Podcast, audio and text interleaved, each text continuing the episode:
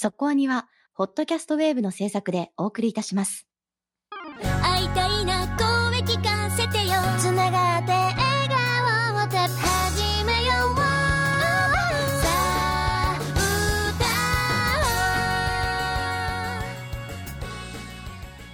ディープじゃなくそこそこアニメを語るラジオそこアニ、そこアニえー、2週続けて異世界物語をやるわけですけれども。世界はい。はい、まあ、いはい、異世界異世界ですよ。はい。世界行った方と帰ってきた方のお話を一本ずつっていう、そうですね。そしてサイド B では他の異世界の話もしてたんですが気になる方はぜひ サポートしてくださいっていうのはありますけど、はい、そうですね。はい、そして、えー来週もちょっと異世界で行こうかななんてことも考えてたんですがラブコメもやりたいなとかいろいろ考えた結果来週はこれになりました。はい来週は神クズアイドルを特集します。実はまだ私は1話も見ていないんですが。ちょっとおすすめしてみました。はい。まあ、これねずっとあのおすすめされていて、えー特集したい作品リストに上がっていたんですが最終回をもう迎えたんですね10話で、そうなんですよね。はい、っていうタイミングもありましてだったらまあ特集しやすいんじゃないのかなというところで、えー私もまだ1話も見てませんけれども特集することになりましたので、えーよかったら私と一緒に見てください、はい、はい。素直に楽しめるギャグアニメだと思うので、ぜひ。ということで、えー、いきましょう。今日の特集は。異世界おじさんです君とああ溶け合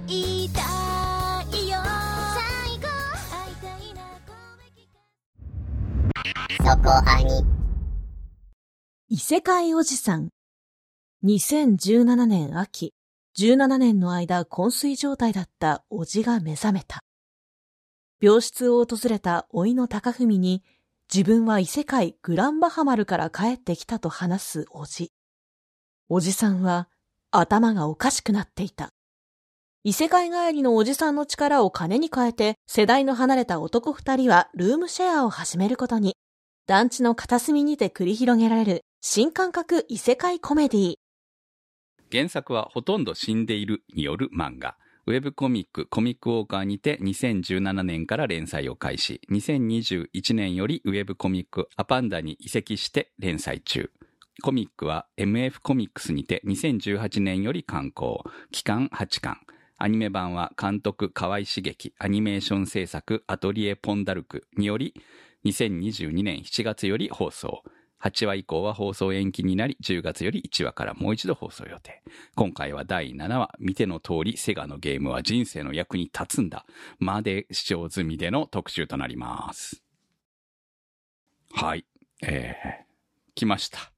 異世界おじさん。はい。まあ、いろいろと話題を振りまいてくれる作品ですね。まあ、良くも悪くもですね。はい、えー、2話延期して再放送を2話やった後、放送、1話放送したかと思ったら延期が決まると。まさかつっちゃいましたか。残念ですけど。いやーねこれね、普通だったら、おいおいっていうところなんですけど、これも、これも戦略じゃね？って思うぐらいに 我慢できなかった人たちは原作を買うと思うんですよね。私は作、見事ハマりましたから、原作いいでしょ？原作いいね。いいですよね。まはいた、アニメとは違った、こう、ねちゃっとした感じっていうか、そうでますねね。アニメの方が綺麗だね、これね。あ割とライトに入れる作りになってるので、はいアニメから入って、こう、原作も読んでみようかなっていうので、よりディープなところに引きずられていくっていうのが、いい流れなんじゃないかで。ますますこの作品自体のファンになるっていうところもあって、これは、あの、まんまとしてやられたなっていうぐらいの感じ あるんですけどね。だから、はい。まあ、アニメとしては、あの、第7話まで、えー、に関してはしっかりと面白く作ってあるので、えー、まあ、このクオリティをね、無理やり落とすぐらいであれば、延期してでもちゃんと作ってほしいなと思うので、はい。あのーまあ、本当来期を楽しみにっていうところではなるんですけれども、えー、今回ね、まあ、ある種独特の作品ではあるかなっていうところもあるので、コメントどうなんだろうなと思ったらめっちゃ来ましたね。はい。ということでコメントいきましょうか。直輔さんからのコメントです。異世界系アニメを視聴することがほぼ皆無なのに加え、ゲーム経験ゼロの自分にとって今季一番縁遠そうな作品がこの異世界おじさんでした。青互い特集イラストで笑顔全開のおじさんを初めて見た時は、その衝撃に心臓が止まりかけたものです。特集後すぐ視聴したのですが、いやはやなんと面白いアニメなのか。ゲーム知識がなくても女性でも楽しめると思います。人助けを理解されないばかりか、その行動すら誤解される歯がゆい感じは、犬屋敷やワンパンマンを想起させ、見る者を突き放すようなシュール系ギャグと緩急の付け方が小気味良い演出は銀玉のようだとも感じました。降りかかる災いには反応薄め、言われなき悪意にも寛容なのに、大好きなセガに関してだけ謎の執念と行動力を発揮するおじさん。発言の内容は理解できずとも好きだからこそこだわりたいその気持ちわかると共感し、いつしかゲームをプレイするおじさんの背中を応援するような思いで作品を視聴していました。スタッフ各位の愛ゆえのこだわりも同じく応援させてほしい。関わったすべての人が笑顔になる幸せな最終回をこの素敵なアニメが迎えられるよう祈るばかりです。はい、ありがとうございます。異世界アニメを見ない。ゲーム経験ゼロ。それでも楽しめるって素晴らしいですね。はい、非常に同感です。私も異世界アニメは結構担当外だと思ってるんですけど、もう不思議と1話を見せる魅力があったし、そのままずるずると、なんでしょうね、このじとじと感に惹かれていくものはありますよね。私もゲーム全然わかんないし、セガなんてもっとわかんないですよ。あのー他のゲームの違いとは何ぞやとか言われてもっていう人が見ても、そんなには困らないかなっていう作りにはなってますよねう。ん。すごいバランスが素晴らしい。まあ、アートワークでこう、惹かれて見た人がいるっていうことは書いた甲斐がありましたね、おじさんを。そうですね。エルフさんにするかおじさんにするか今回はエルフですよね、やっぱりね。そうですね今回はそうですね。思ったんですけど、やっぱしょっぱなおじさんの笑顔でしょって思って、そうですね。あんな感じになりました。はい。まあ、インパクトが多分一番今期のアニメの中で強かったかなっていうところはありますよね、確かそうですね。ね守りたいこの笑顔。うん、確かに。いやね、これ、おじさんめっちゃかっこいい時があるんだよね。そうですねあ。の顔なのに。まあほら、声は小安武人だし。そうなんですよ。これね、結構ね、うまいなというか、これ、漫画の原作の方が特にあるんですけど、めっちゃイケメンっていう時と、ほんとただの気持ち悪いおじさんっていうところがもうめっちゃ差がありすぎて、これ、多くじゃないじゃんってね、思う時もね。これ、あの、まさに BL に出てる小安じゃんみたいな感じ。それは、あの、デザイン的にもかっこよくなるってこと？そうです。いわけ目が、目も変わるえ。ああ、はいそうなんだ。へはえ。いシーンもありますね。だからそれが、その作画のブレ、まあね、漫画でのブレなのか、いや、もうほんとね、結構ね、原作も汚いんですよ。どちらかって言ったら荒い感じの作風の方なんで、まあギャグですからね。だからその辺、い意外とね、女の子はとにかく可愛く描いてある。でも、男に関しては結構抜いてるなって感じがあるんですけど、手を。いや、特におじさん汚いそうなんですよね。してい笑顔が汚いのバリエーションが多いんですよ。うんああ、バリエーション。確かに。なんだけれども、ほんと、たまに見せる、あの、イケメンな感じの顔が、少女漫画に出てきそうな感じで かっこいいんですよね。だからまあ、あの、そういうところもあるんだなっていうのも、多分このアニメの中でも一瞬だけ見れるような、たまにたまに出てくるじゃない。からそこはちゃんとね。うんそのかっこよさは多分漫画とはやっぱ違う。ちゃんとアニメ的にうんかっこよく見える感じにうまく変換してるんだなって今の話を聞いてて思ってて。っていうのも、なんかかっこよく見せる。でも、アニメでそんなちゃんと目描かれないじゃないですか。かっこいいシーンも。かっこいいセリフ言うなっていうのとかっこいい声だなとは思うけど、顔はおじさんだなって思いながら私見てるから。うんそこでなんか、撮影的にキラキラ、キラキラなエフェクトをかけるとかいろんなやり方はあると思うんだけど、ちゃんとじっとりおじさんのままにしながらも、やっぱ声とか、アニメならではのかっこよさを出せるところで演出かけて、異世界おじさん感はしっかりキープしてるんだなっていうのはすごい、うまい変換、転換まあだかなんだなってらアニメはよくできてると思いますよ、うん本当に。うんその、あの原作のままお出ししたら、結構あの嫌悪感っていうのを出てくるかもしれないと思うんですけど。なるほどな。そこはね、うまくギャグに落とし込んでるな、アニメのギャグとして落とし込んでるなっていうのはうまいと思いますし、でもこれアニメから見て入ると原作のそのねっとり感も非常に楽しめると思うので、えー、ね、ちょっと待っている間、えーちょっと我慢できないやって人は、ぜひ原作まで手を出すといいんじゃないかと思いますし、あの、当然、この先のお話が入ってますけど、あんまりネタバレとか正直気にしなくていいんで。さあ、あの、重大な話題には触れてないです。今、8巻まで出てますけど、8巻の間に、あの、何かこう、すごい物語が進展するっていうことはないので、いや、いくつかね、まだ描かれてないエピソードはありますけれども、でもそのぐらいなんで、まあ、見ても、あ、こういう話が今度アニメで描かれるんだなぐらいで済むと思います。はい。いや、この作品うまいところって時系列順に話が進まないところだと思ってて、あの時はああだったんだよなって語り口で進むじゃないですか。はいだから時系列が前後してることが多いけど、つなげるとなんとなくお話がわかるって作りになってるのがうまいなと思ってて。これ原作ともアニメとも、あの、セットにはなってないですもんね。アニメの方は結構ごっちゃに入ってたりとかしますからね、またね。そうですよね。原作でも多少前後してるエピソードあるけど、アニメは特にうまくシャッフルしてるように作ってて。そうですね。こう、おまけエピソードみたいなのが入ってたりとかね、うん。するんですよね、アニメもね。人が喋ってこう、伝えてる話なんだなっていう感じが強調されてるのもいいなって思うんですね。おじさんのお話として。はい。原作ありのアニメ化としては非常に良いアニメ化だと思いますので、本当にね、最終回をこのアニメが迎えられるよう祈るばかりです。その通りだと思います。高中さんからのコメントです。かねてより面白い作品という噂は聞いていました。アニメ化でその魅力を知ってしまったところに放送延期という仕打ち。続きを見たい。自分は湧き上がる欲求に抗うことはできず、原作をポチってしまいました。実際に原作を読んでみると気になるのはネームの多さ。しかしこれを声優さんが熱演してくれるとなれば話は変わってきます。第6話での幽閉されて気が触れたおじさんの独り言も小安武人さんが忠実に再現してくれています。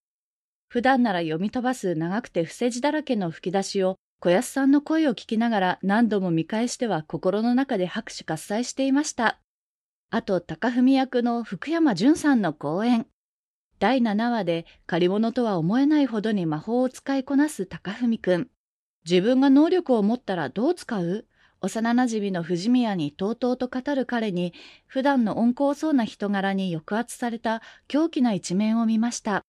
福山さんが過去に他の作品で演じられたキャラクターとも相まって、とても好印象なシーンに仕上がっていました。今、原作第4巻以降を読みながら、ここはどういう演出がされるのだろう？声優さんはここでどんな演技をするのだろう、などと妄想しております。ただ、答え合わせは11月下旬。気長に待ちます。ありがとうございました。ね。あの原作を買ってしまう人はいるわけですよ。こうやって私のように。買いたくなっちゃいますよね。あの感じだと。うん、先気になるしね。っていうところもありましたけれども、いやね、もうとにかくね、この作品何がすごいって、その、声優さん？ですね。そうね。はい。この作品が何者ともわからない、まあ、第1話の頃は、やっぱ、声に耳がいくじゃないではい、すか。はい。そうですね。うん。はい。やたらめったら、声が豪華だなというのがやっぱ第一印象でしたね、私も。はい。いや、まあね、小安さんがおじさん役をやることは今までだってあったわけですけど、ここまで、あの、汚い役をやることはないと思うんですよね。咀嚼音もっと汚くって注釈が入るっていうのなかなかないんじゃかわいないですか、ね、そうだなっていう。いや、でもね、あのー私知らなかったんですけど、これゲームになった時に石田明さんがやってるんでしょ？おじさん役。そう、そうなんですよ。チェインクロニクルのゲストで来た時は、はい。おじさんの声は、あの、チェンクロの7割を演じていると評判の石田明さんがやってましたよ。ああ、なんなの？このおじさんの池越え声優キャスティングは。本当に。いや、逆だよね。監督池越え声優に汚い声出させての方ですよね。あ まあ、それは聞いてみたいっていうのもある。はいあと、おじさん、一応ほら、顔が多くってことになってますから、こうね、声が良くないと、キリってした時のバランスがね、そうね。せめて声がかっこいいとかないと、ちょっとこう、だが多くだってなっちゃうじゃない。ああ、そうね。本物、そう本当にバランス多くですよね。うん。渋おじさんでもちょっと違うね、確かに。うんそうですねイケメン感が必要ですよね。うん。まあ、そのイケメン感とその作中の映像のち、ね、ギャップみたいなところが、まあ、ポイントなわけですけれども。いや、でもここまでね、ハマるとは思わなかった部分は、ありますけど。そうですね。私、この作品がアニメ化しますよっていう情報が出たタイミングで、キャストが出た時点でもう勝ったなって思ってました。いや、っていうか、全員やばいね。高文そうですね。福山潤でしょ？で、エルフ、戸松遥香、メイベル、結城葵、アリシア、豊崎秋なわけですよ。というか、まあ、ツンデレ枠のところに戸松遥をはめて、まあ、ね、戸松遥に対抗する二人目のヒロインに結城葵入れて、えー、あとは、なんですね、勇者チーム。はい勇者陣営に豊崎明、鈴村健一、岡本信彦っていうもん、なんでしょうね。ただシンボリックに声優はめてっただけというか。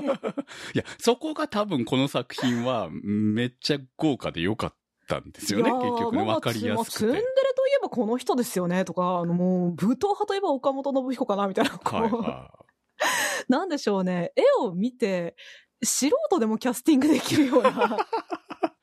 いや、そこがいいわけじゃないですか。いや、すごいようね。ん。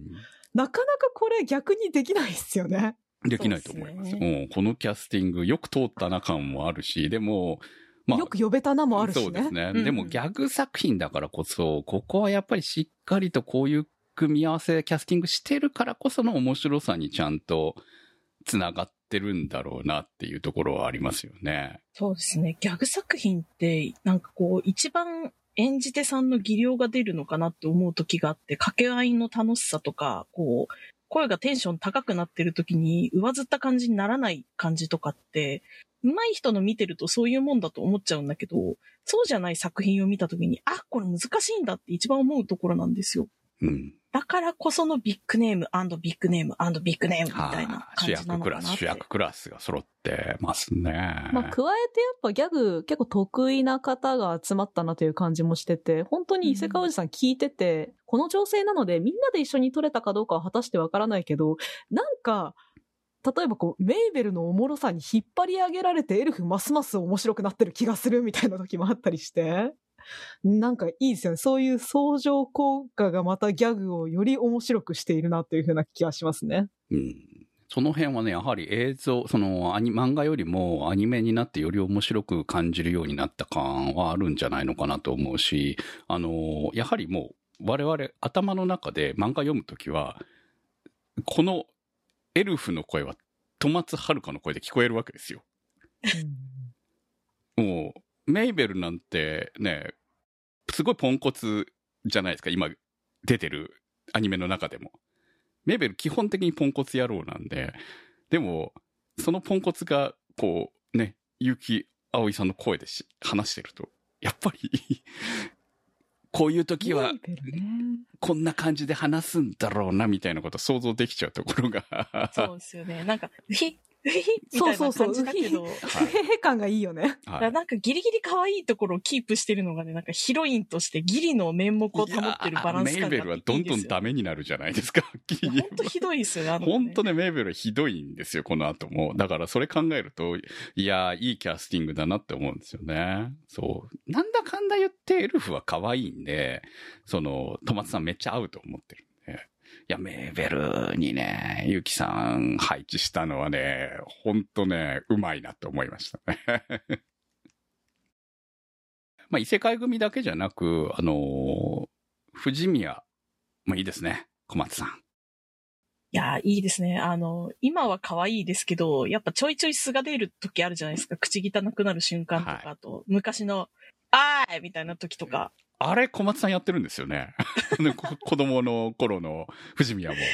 あれなんであんな喋り方してんだろうって思ってたんですけど、はい千秋が出てきた時に声が高木渡さんだったから、繋がったと思って、兄弟だこれって思いましたね、あれ。ほんとね、ふ千秋はやばいですよね。どう見ても小学生には見えない。本当に小学生なの？はい。小学生なんですよ。はい。小あれ。私の聞き間違い小4だと思ったらやっぱそうなのね。本当にそうなん小学生小学生。あ、でも確かに、こう、高木渡さんの少年館、いわゆるこう、名探偵コナンに出てくる、はい。源民を再現したと言われれば納得いく藤宮の過去。意外とね、ちゃんとこの作品って伏線が貼ってあって、その伏線が出てくるんですよね。だから、その、藤宮の過去についても、え、千秋が出てきて納得するみたいな、もううまいなって思うと、物語として、こうなんか、思いついたショートストーリーをずっと重ねていってるっていう感じじゃなくて、実は深く考えられているよね、みたいなシーンがポロポロって出てくるっていうところがね、この面白さなんじゃないのかなと思ってます。ミーシェルさんからのコメントです。ゲームは遥か昔にハマった以降はほとんどしていませんが、セガを知識としてしか知らなくても本当に面白いです。検索してみると、セガの本体の音やゲーム音がとてもたくさん使われているんですね。セガ愛をひしひしと感じます。また、おじさん役の小安さんと高文役の福山さんのコントのような掛け合いが非常にうまい。二人の会話に毎回笑わされます。特にエヴァで大人の恋愛を語るおじさんは最高でした。エヴァに出演している小安さんが言うから、全視聴者はおじさんにツッコミを入れたのでは ?YouTube での異世界おじさんチャンネルでは、小安さんが醜くという演技指導を受けていたと語っていて、そんな収録現場を想像するとまた面白いです。おじさんと高文の恋愛ベタなラブコメ具合もいいですね。制作が遅れ、10月から改めて放送がスタートするとのことですが、それまでの再放送もまた楽しむことができるので、逆にありがたい感じです。続きをとても楽しみにしています。ありがとうございました。そうですね。えー、エヴァの話題は、これはもう小安さんだからこのネタなのかと思ってたら、原作にちゃんとあるっていうね。そうですね。むしろキャスティングが当たった時に、おいおいおいと思ってめっちゃ笑いましたよね、これは。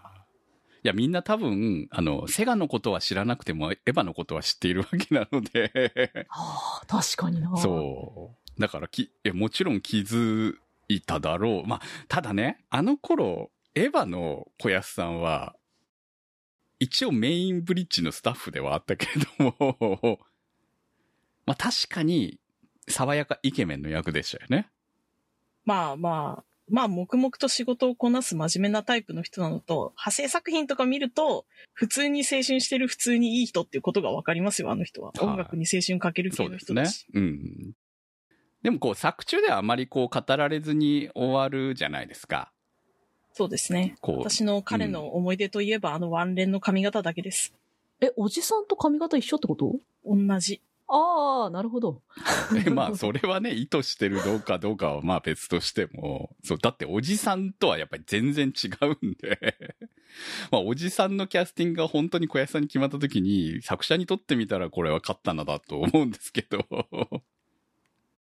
でもさすがの私も、あのおじさんの意見が理解浅いことは分かったよ。そうね。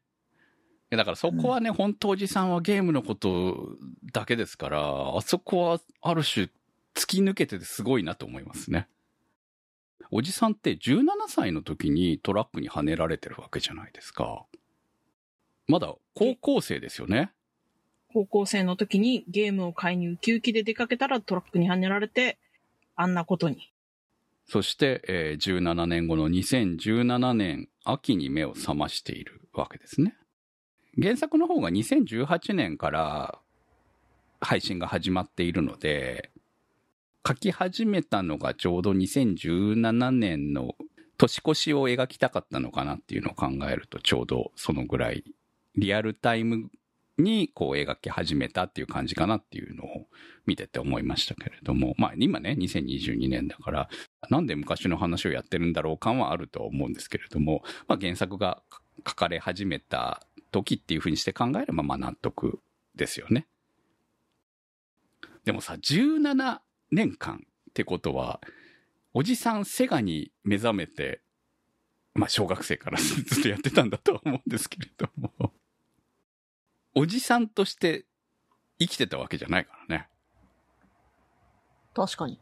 彼は小学生であり、17歳の時は間違いなく高校生だったはずなんですがね。そうなんですよ。だから生まれ、まあ、異世界に転移したタイミングでも、17歳の高校生で、まあ、向こうに転移したシーンってありますよね。あの時はまだ、もう少し若いですよね。奥とは間違えられましたけれども。まあ17歳のことですからね、あれは。そうなんですよね。あの時の方がもうよっぽど綺麗だったのにね。あの後どんどんおじさん汚くなってくからさ。まあ、あんな扱いを受けていれば、しょうがないのかもしれまあ、ないけど。たわしよりも安いっていうのは人生で考えるとちょっと辛い、それは消したくなる記憶かもしれないですから。それより3日間生死の淵をさまよってる方がえぐいと思うんだけど、なんかおじさん前向きで強いなって思いますけどね、そこは。確かに。それどころじゃなかったでしょ、そうそれっていう。そうです、ね。おじさんが話してる記憶って、おじさんが消さなかった記憶なんだよなと思うと、泣けますよね、本当に。あ大したことない話だけでしょ、要は。うん、あのおじさんにとってはね。んノートに一体どれだけの消した記憶が書かれているのかがちょっと怖いですよね。ね、だって、読んだ高文が泣きながら記憶消してくださいっていう内容なんでしょ。怖いよ。でもさ、こう、改めて思うとそこまでかというところもないわけでは、いや、まあ多分その後のね、こう、過酷な生き方をしてるわけだからね、おじさんは。まあ、土に埋められたり、釣られたりしてるところとかに何かあるんでしょうね。急ぎ足で飛ばしていったところとかに。はい、あるんだと思います。でも本当そうなんだよな。おじさんも10代であったはずなんだけど、これは何なんですかね？おじさんの記憶フィルターで、あの頃から達観していたように見えるだけなのか、おじさんはずっと精神年齢がキープされたままなのか、どっちだと思います？こっちから見ている分、もう結局、あの、記憶の中の状態を見せてもらってる分に関しては、全然おじさんなわけじゃないですか。見た目が変わらないから。見た目変わんないし、なんかもうすでにいろいろな苦労を乗り越えた達観している感じがするんだよな。どの記憶に際しても。はい。でも、実際はあれ1年ぐらいの話なんですよね。向こうに行って。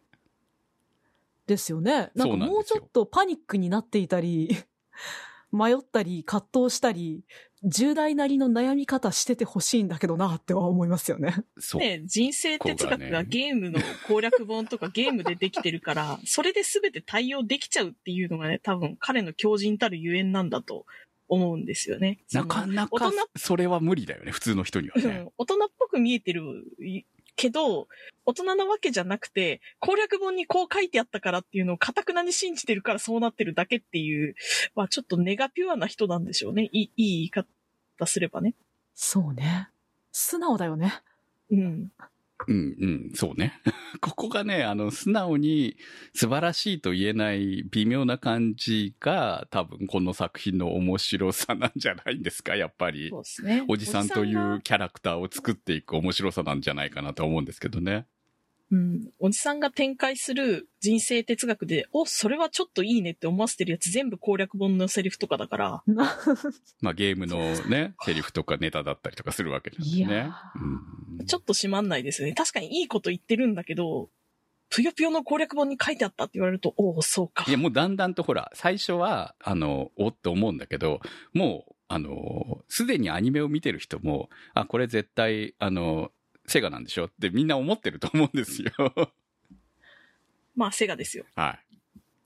まあ、セガなんいですけどね。やーでもなんかねい、いいですよね。小さい頃読んだゲームの攻略本なんか私は全く覚えちゃいないですよ。こんなに心に刻まれるって、すごい素敵じゃない？で、ゲームの本作ってる人も甲斐があるよね、ここまで。人生にや役に立ってるでしょ、完全におじさんの。まあ、確かに。ああ、すごいわ。大事なことはちゃんとゲームの攻略本に書いてあるんだよ。確かに？まあ、ゲームのようにね、人生もクリアしていくものなのかもしれないから、そう考えるとそこに書かれているのかもしれないですよ。いや？我々の心は汚れてしまったのだろうか。ああおじさんはやっぱりこう、17歳の時に向こうに行ってしまい、現実世界で17年を過ごさなかったせいで、擦り切れてない部分みたいなのはあるんだと思いますよ、。純粋ですよね、そういう意味でね。だから、17年間、まあ、向こうでの大変さはあったはずですけど、いや、大変っていう割には、おじさん、まあ確かにひどい目にもあってるんだけど、めっちゃハーレムじゃないですか。おじさんが思ってるかどうかは。そうそう、おじさんは思ってないと思うんですけど、あれはどう見てもテンプレハーレムですよね。そうですよね。エルフさんがいて、メーベルちゃんがいて、はいついに今回は勇者様も登場しましたからね。そうなんですよね。で、どの子からも好意は一応持たれている。という。うん、おじさん指輪送ったし。そうね。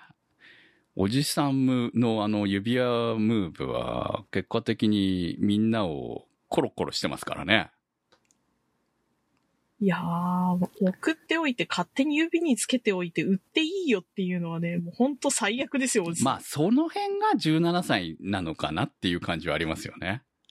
でも、うんリアル17歳でももうそこまでじゃないと思うので、これはやはりその、ね、ギャルゲーは絶対嫌だと思っていたおじさんらしい硬派な感じの部分が、こう恋愛の部分に対して非常に疎いという。そうですね。硬派ってすごい便利な言葉だな。言われてみれば硬派なのか。そう、ラノベとかも多分はあ読んでなかったと思うんですよ。高文みたいには。おじさんは。うんうんうん、かもしれない。17歳の時はおじさんじゃないからね、彼もね、まだね。ピチピチの高校生だったわけ。ゲーム好きの高校生だった。うん。一番興味あるところじゃないのって思ったけど、よく考えたらおじさん獣だしな。は恋した相手が。い。ですね。獣でも、テイルスだから。ちゃんとね、振りがあるんですよ、これもね。そうですね。確かに RPG やってないとかも何気に聞いてきますよね。そうなんですよ。RPG って物語だからそうそう。RPG ってなんだかんだ言って恋愛出てくるじゃないですか。うんうんうん。で、RPG やらない人ですから、いや、普通やってると思うんだけどね。だって、おじさんが言うゲーム、全部、俺、ほぼ知らないです。そうだし、あの感じだとおじさんあんまりこの RPG じゃないゲームにも一応ストーリーってついてるじゃないですか。でもこう、何でしたっけ？墓、墓から蘇れみたいなやつとかも、なんとなくで、なんとなくで俺分かってっからみたいなこと言っちゃうおじさんは、ストーリーを読んではいないぞ、これ。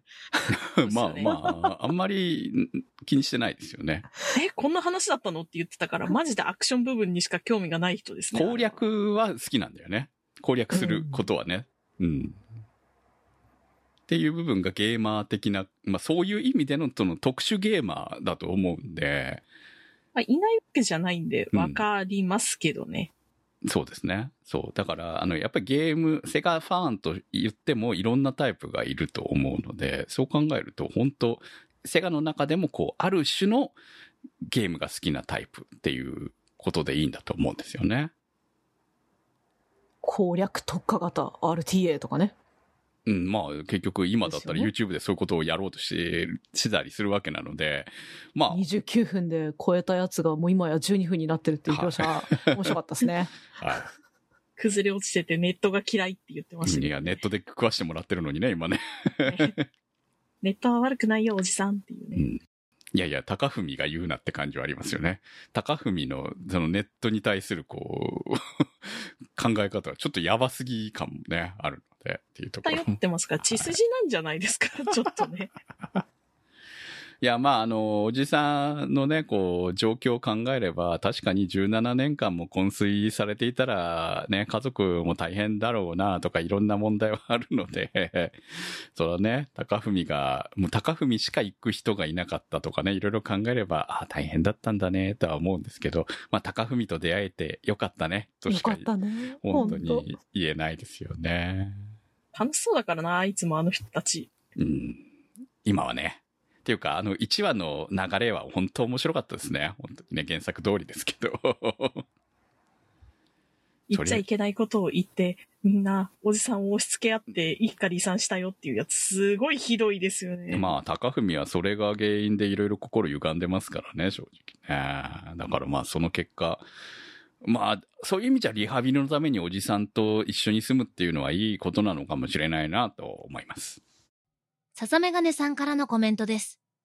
個人的には中年のおじさんの側面も面白いのですが、老いの高文とおじさんという関係性もとても良くて、成り行きで同居することになった奇妙な間柄ではありますが、友達でもなく、兄弟でもなく、おじさんという友達以上恋人未満のような距離感から出てくる味わい深さが、これまた絶妙で、一緒にガーヒーをしたり、コーヒー飲んだり、ラーメン食べたりと、おじさんの辛い過去も影響しているかもしれませんが、こんな何気ない日々に思わずうるっと来てしまいます。普通、親戚のおじさんと楽しくゲームの話をする機会ってなかなかないので、こんな風にワイワイと友達のように喋れるおじさんが羨ましいなぁと、高文を見ていて少し思いました。はい、ありがとうございます。なかなか親戚のおじさんとゲームの話をする機会って確かにないですね。確かになその、ゲームやってるみたいな話にまでいかないかもしれないな。親戚の人だと。うん。まあ、その辺ってやっぱりおじさんがおじさんでありながらも、まあ、中身、その、現代での大人の生活をしてないわけじゃないですか。まあ、そうですね。うん。30何歳まで普通に、ね、35歳だっけ？まで生きてたら、いろいろありますよ。でも、おじさんの17年間はあくまでも異世界で過ごしている成長でしかないので、現代の大人っていうものに対してはすごくこう、えー、テンプレ的な、当時のテンプレ的なイメージしか残ってないんだもんね。そうですね。働きたくない話で出てきましたけれども。当時でも大概って言ったじゃないですか。はい。おじさんと高文の関係という面では、もう、高文の方が、まあ、やばいわけですよね。ほう、おうおう。高文の方が？うん、と思うんですよ。おじさんは言ってしまえば、不可抗力じゃないですか。あー、まあそうかもう。ん。まあ、異世界、手に物にありがちな、本人は、あの、ね、トラックに引かれちゃったわけだから。まあ、かわいそうなことですよね。別に本人が行きたくて行ったわけじゃなく。まあ、高文も別に面倒を見たくて見ていたわけでもなく、まあ、仕方がなく押し付けられた感じではあるんだけれども、ただ、高文の歪み方はちょっとやっぱり尋常じゃない。歪み。歪みか。うーん、なんか、高文がおじさんを引き取っちゃうくだりは、なんか、すごく2022年だなと思う。まあ2022なし2017でもいいんですけど、うん。異世界転生が一定のこう、定着をしてるわけじゃないか。多分高文くんはゼロの使い魔読んでるわけだし、い この。私たちが生きてる世界線のラノベとか、そのはい異世界転生定着の流れを体験してるわけですよ。だからおじさんが魔法を使っても、そういうことねってなれるわけで、そうね。なんかそこで、あ、ありえないみたいな感じにならないのは、うん、なんか、すごく今の、今生きている私たちとおじさんをつなぐツッコミ役に適したポジションだなとは思うんですよね。はいで今のきっこですよね。そうそうう。そう。ただその歪みっていうのは、なんすかね。なんだろう、歪みっていうか、なんか、こいつ肝が太いなとは思いますね。あの、よし、おじさんの能力を使って VTube で一山当てっかって言って稼ぎ始めるとか、この、人の能力に乗っかってどうにかしようっていう不定考え方してる感じとかすごい嫌いじゃないんだけど、みんなこういう考え方するって言われればしないと思うから、そうなんだよね。あの、ツッコミ焼きと常識人枠っぽい気を、がする高文くんですが、彼の行動に、ああ、そうなるよね、とはなかなか思うことがないところの歪みですよね。これすごい不思議で、ツッコミ役ってやっぱ常識、共感はある程度必要なはずだし、彼はツッコミとしてすごく機能しているのに、なんでしょうね、この狂気というか、サイコというか、そこなんですお墓よ。となく漂う。うん。漂やばさ、うにやばさうんを感じるんですよね、高文にはね。ねふみくんは話数を重ねるごとになんか、あれこの子変じゃねって思うところ増えてきますよね。あの、そうさ。藤宮ちゃんにそう対する最初はね、なんか高文、あの、まあ、声も含めて、年齢的にまあ非常に納得のいくキャラクターみたいな感じだったものが、現代のキャラクターっていう感じだったものが、こう、だんだんと、あれ？あれ？って思い出すっていうね。いや、高文くんは藤宮ちゃんに対する言動とか、ちょっと、いか、いかれて、うん。藤宮の顔って本当にちっちゃい頃あれだったんかね？あれですよ、あれは。あれ高文フィルターであってほしいんだがな。いや、あれはあれですね。まあ、客観的に見た図なんですよね、はいおじさんが投影してるのは。そうですってことは、あれなんでしょうね。あーああれはあれなのね。精霊が見せてくれてるので、はい。まあ最近頑張って垢抜けたっていう話も出てたので、ああ、そっかそっかそっか。限りなくあれ、あれなんでしょうね。あ、それならしょうがないけど、いや、高文フィルターであったなら、すやべえじゃないですか。女の子がああ見えたんだったらやべえなと思ったけど、まあ、藤宮に関してはまあ、それでいいっす。いいんだけど、いや、違うんですよ。まあだから、藤宮に関しては、高文は彼女の内面を見ているんで、側は実はどうでもいいんですよ。だから、藤宮を見つけた時に、すぐ分かったわけです。うんそうだな、確かに。そう言われてみると、ちゃんと今の藤宮が可愛く見えてるわけですもんね、高文には。もうちゃんと可愛いって毎回言ってますし、すごく可愛かったからっていうのはストレートに言うんだけど、なんかそれが口説きにつながらないところがおじさんの親族って感じはしますね。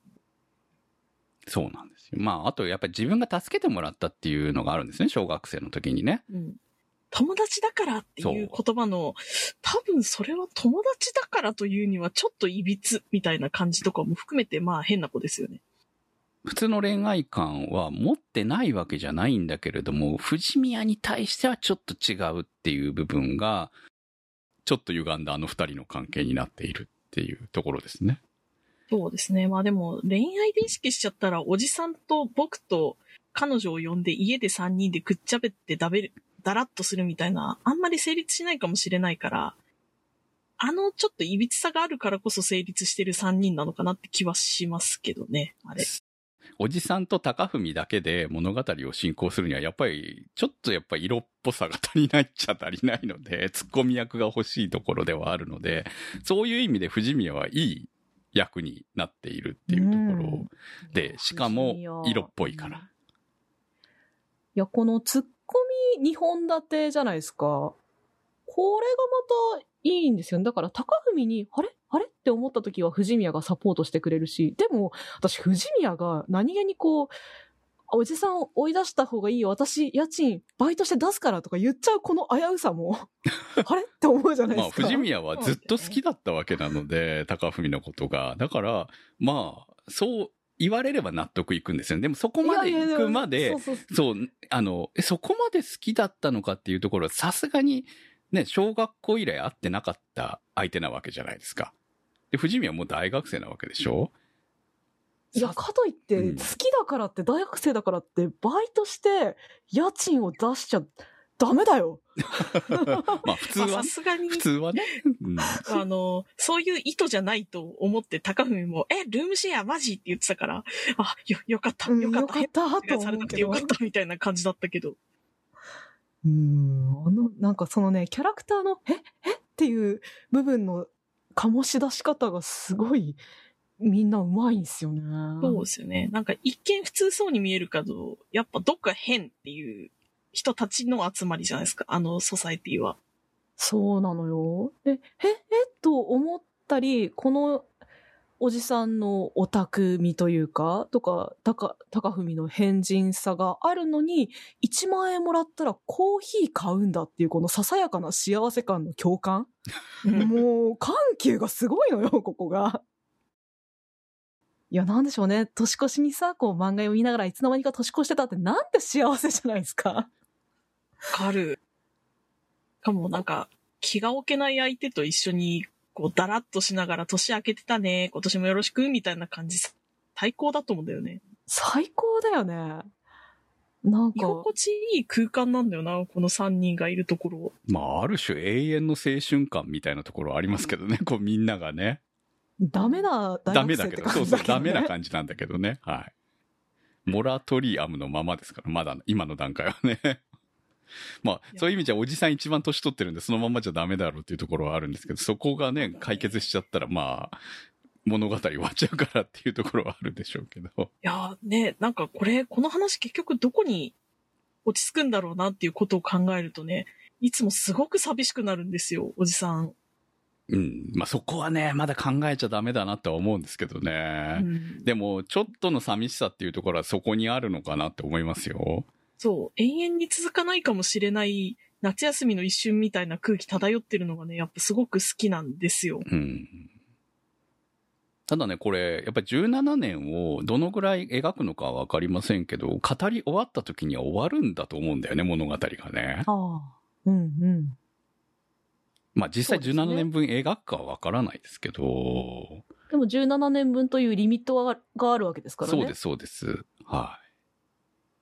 で、あ、中にはもうポンと飛ぶ年とかあると思うんですよ。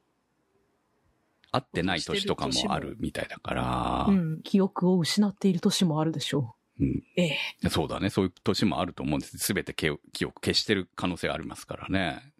1エピソード、2エピソードで済むのかって感じはあるよね。まあそういう意味で考えるとちょっと本当に寂しい。いやダメダメ。まだこんな楽しんでる時にそんな悲しい話はしない。いや、まだまだおじさんの冒険は続きますからね。う。私この3人がメガネ白くしてるとこ好きなんですよね。いや、なんかメガネデザインもそれぞれ良くないですか？おじさんのこの90年代感と、高文のちょっとしたおしゃれメガネと藤宮の女の子可愛い下縁メガネ可愛くないですか？可愛いですね。メガネ率 めっちゃ高いですからね、この作品ね。そう、メガネ率高い。みんな目が白くできる効果もまたいいよね、というふうに思います。おじさんの病室に来た日の高文のメガネめっちゃおしゃれメガネでウケるなとかいろんなこと思うね。メガネ見てると。サブレー鎌倉さんからのコメントです。注目しているのは、本来であればメインヒロインとなるはずだったツンデレエルフです。最近では見る機会も減りましたが、ちょうどおじさんが異世界へ行っていた2000年代後半に一世を風靡した由緒正しきツンデレ暴力系ヒロインです。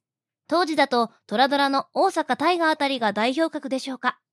おじさんのことを大奥顔などと罵っておきながら、断るごとに出れてしまう姿には毎回萌えを感じます。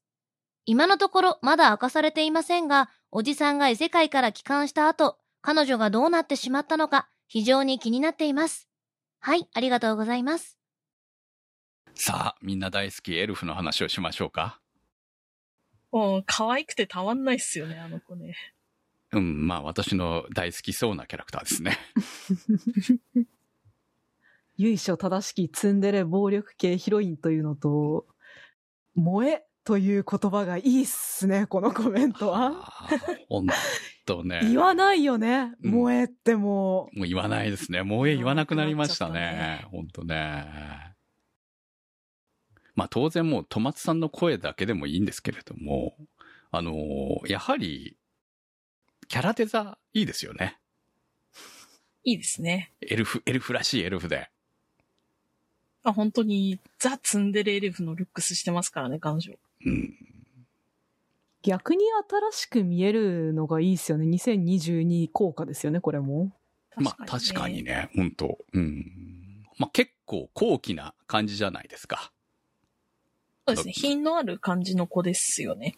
そうですよね。でもちょっと常識的に少し欠けるのかな感もあるっていうところも、ある意味、その世間に疎い感じっていうところも含めて面白さなのかなって思うんですよね。一応冒険者をしながらも。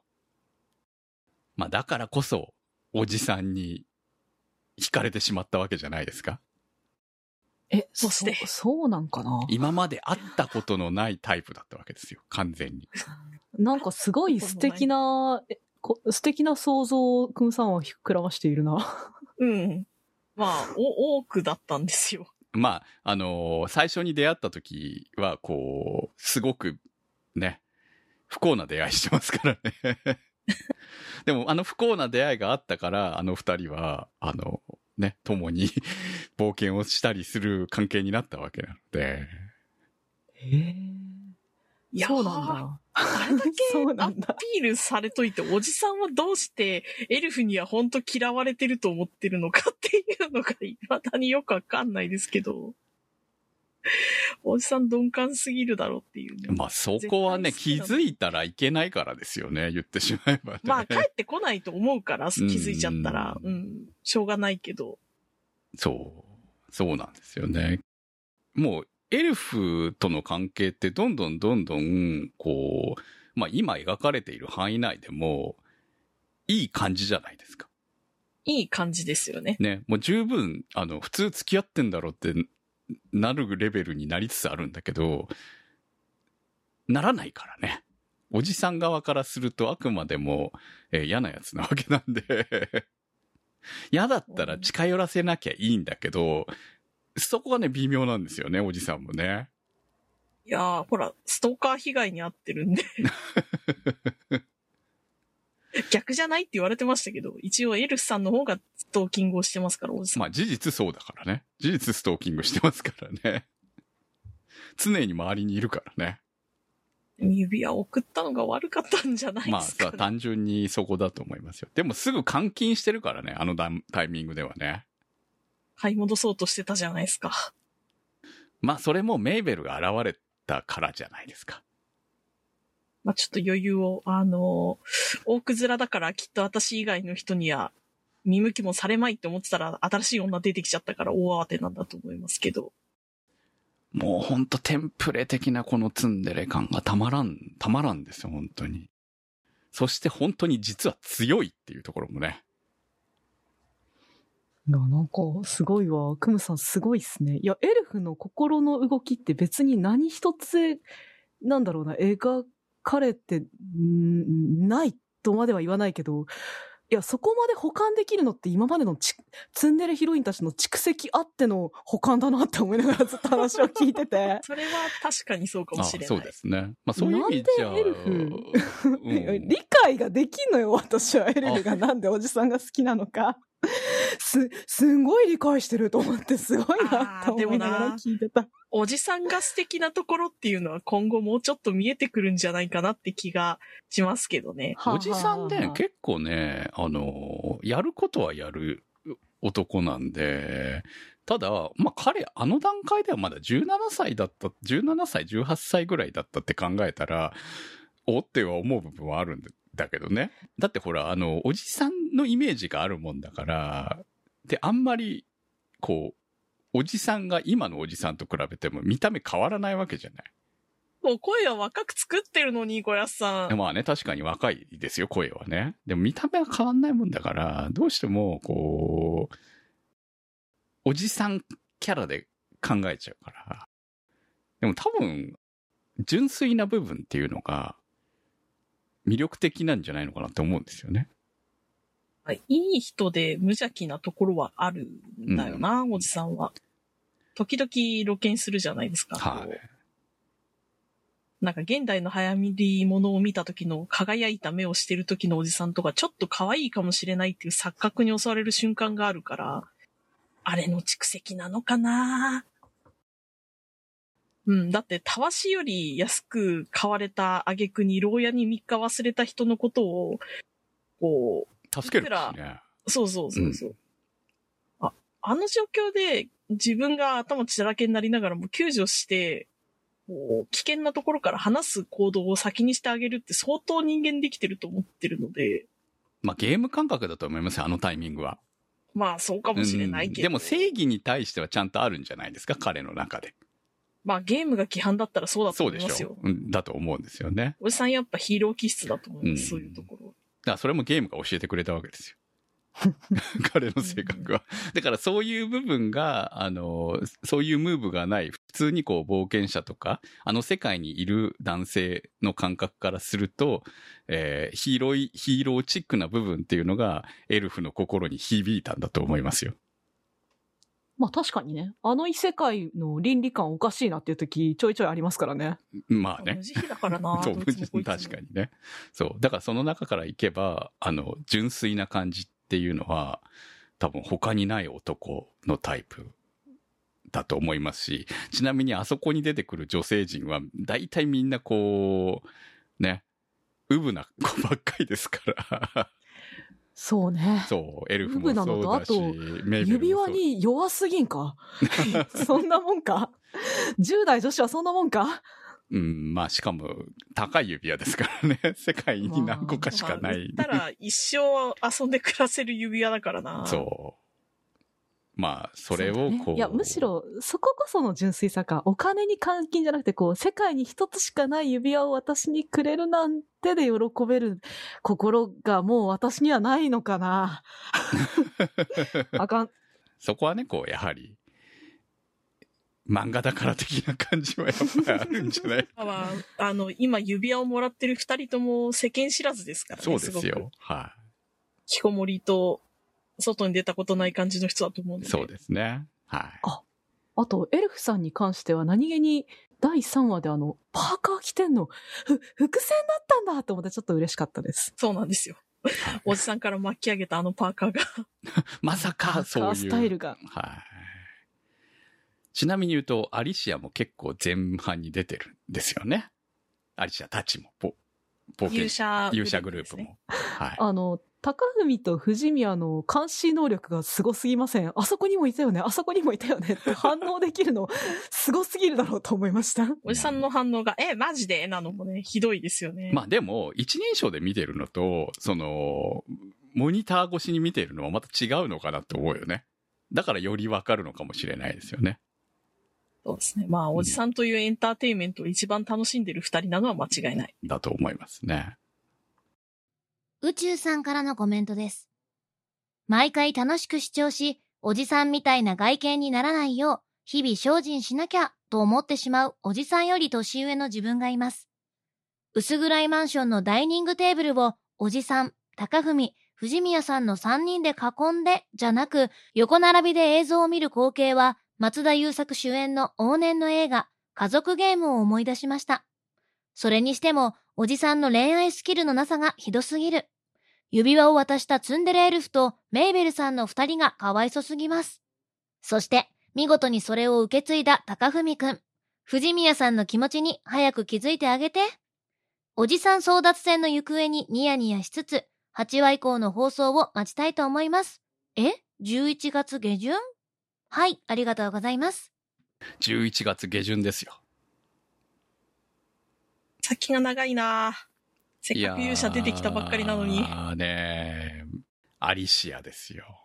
アリシアも、まあ、いろんな意味で、まあ問題児ではないけれどって感じですけど、まあ、このヒロイングループにいるということはどういうことかぐらいな感じはありますよね。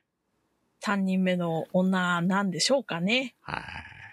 三人目の女になるのかならないのか。この辺は原作を読んでもらうと、アリシアの物語はちょっとこの後続きますよっていう感じになると思いますんで、ちょうどね、あの、読み出すと楽しめるんじゃないかとは思いますけど、えーもちろん11月下旬まで待つという手もありますね。はい。で考えるとね、ちょっとね、私今回原作読んで思ったんだけど、意外と原作、かなりのところまで行っちゃうんじゃないのと。今回のアニメ化で。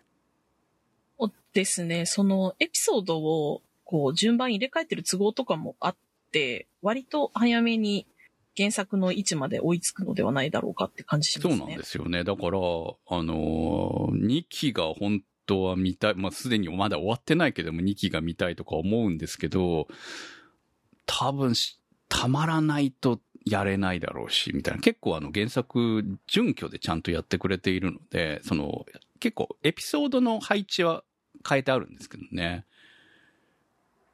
でも、こう、物語としては、原作のいいところまで行っちゃうのかなっていう感じは感じてるので、アニメワンクール分の物語はないだろうなというふうに感じてますから、ちょっとね、そこが一番の悲しさ。まだね、終わってもいないのにすでに悲しさを感じております。はい。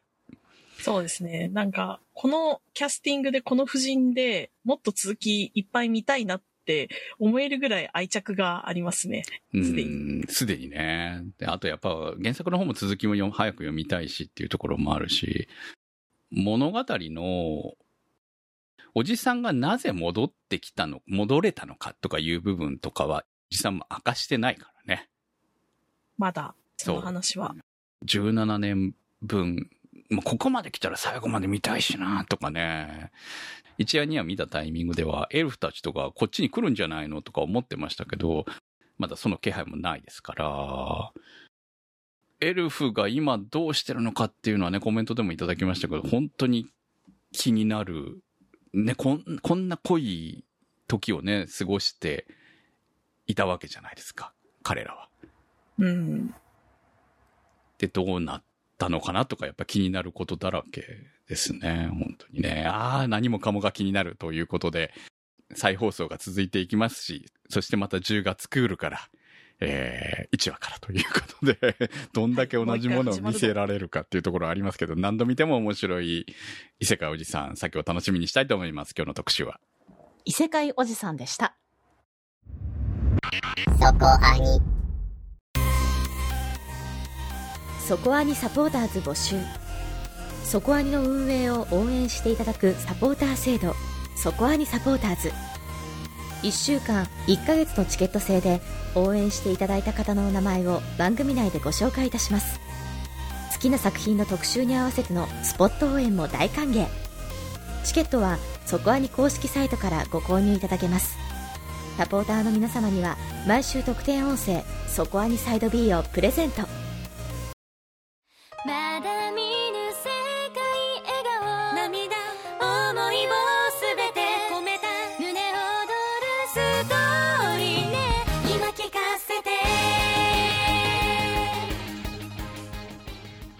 お送りしてまいりました、そこアニです。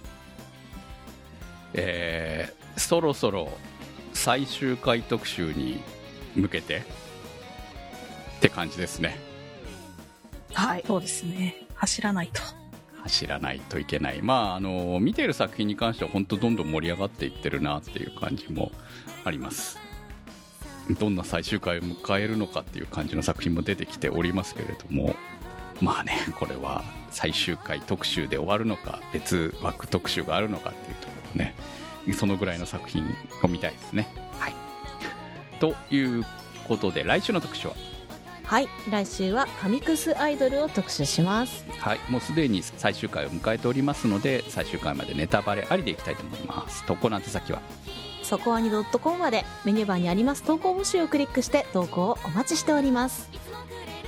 異世界おじさん特集は、立ち切れ線香さん、青梅財団さん、マキさん、夜さえあればいいさん、B さん、ニワッチさん、つねしんさん、メガネ属性ノットイコール負け属性さん、たけさん、シリコンの谷のシカシカさん、ヒヒさん、金猫さん、かいずきさん、直輔さんのサポートにてお送りいたしました。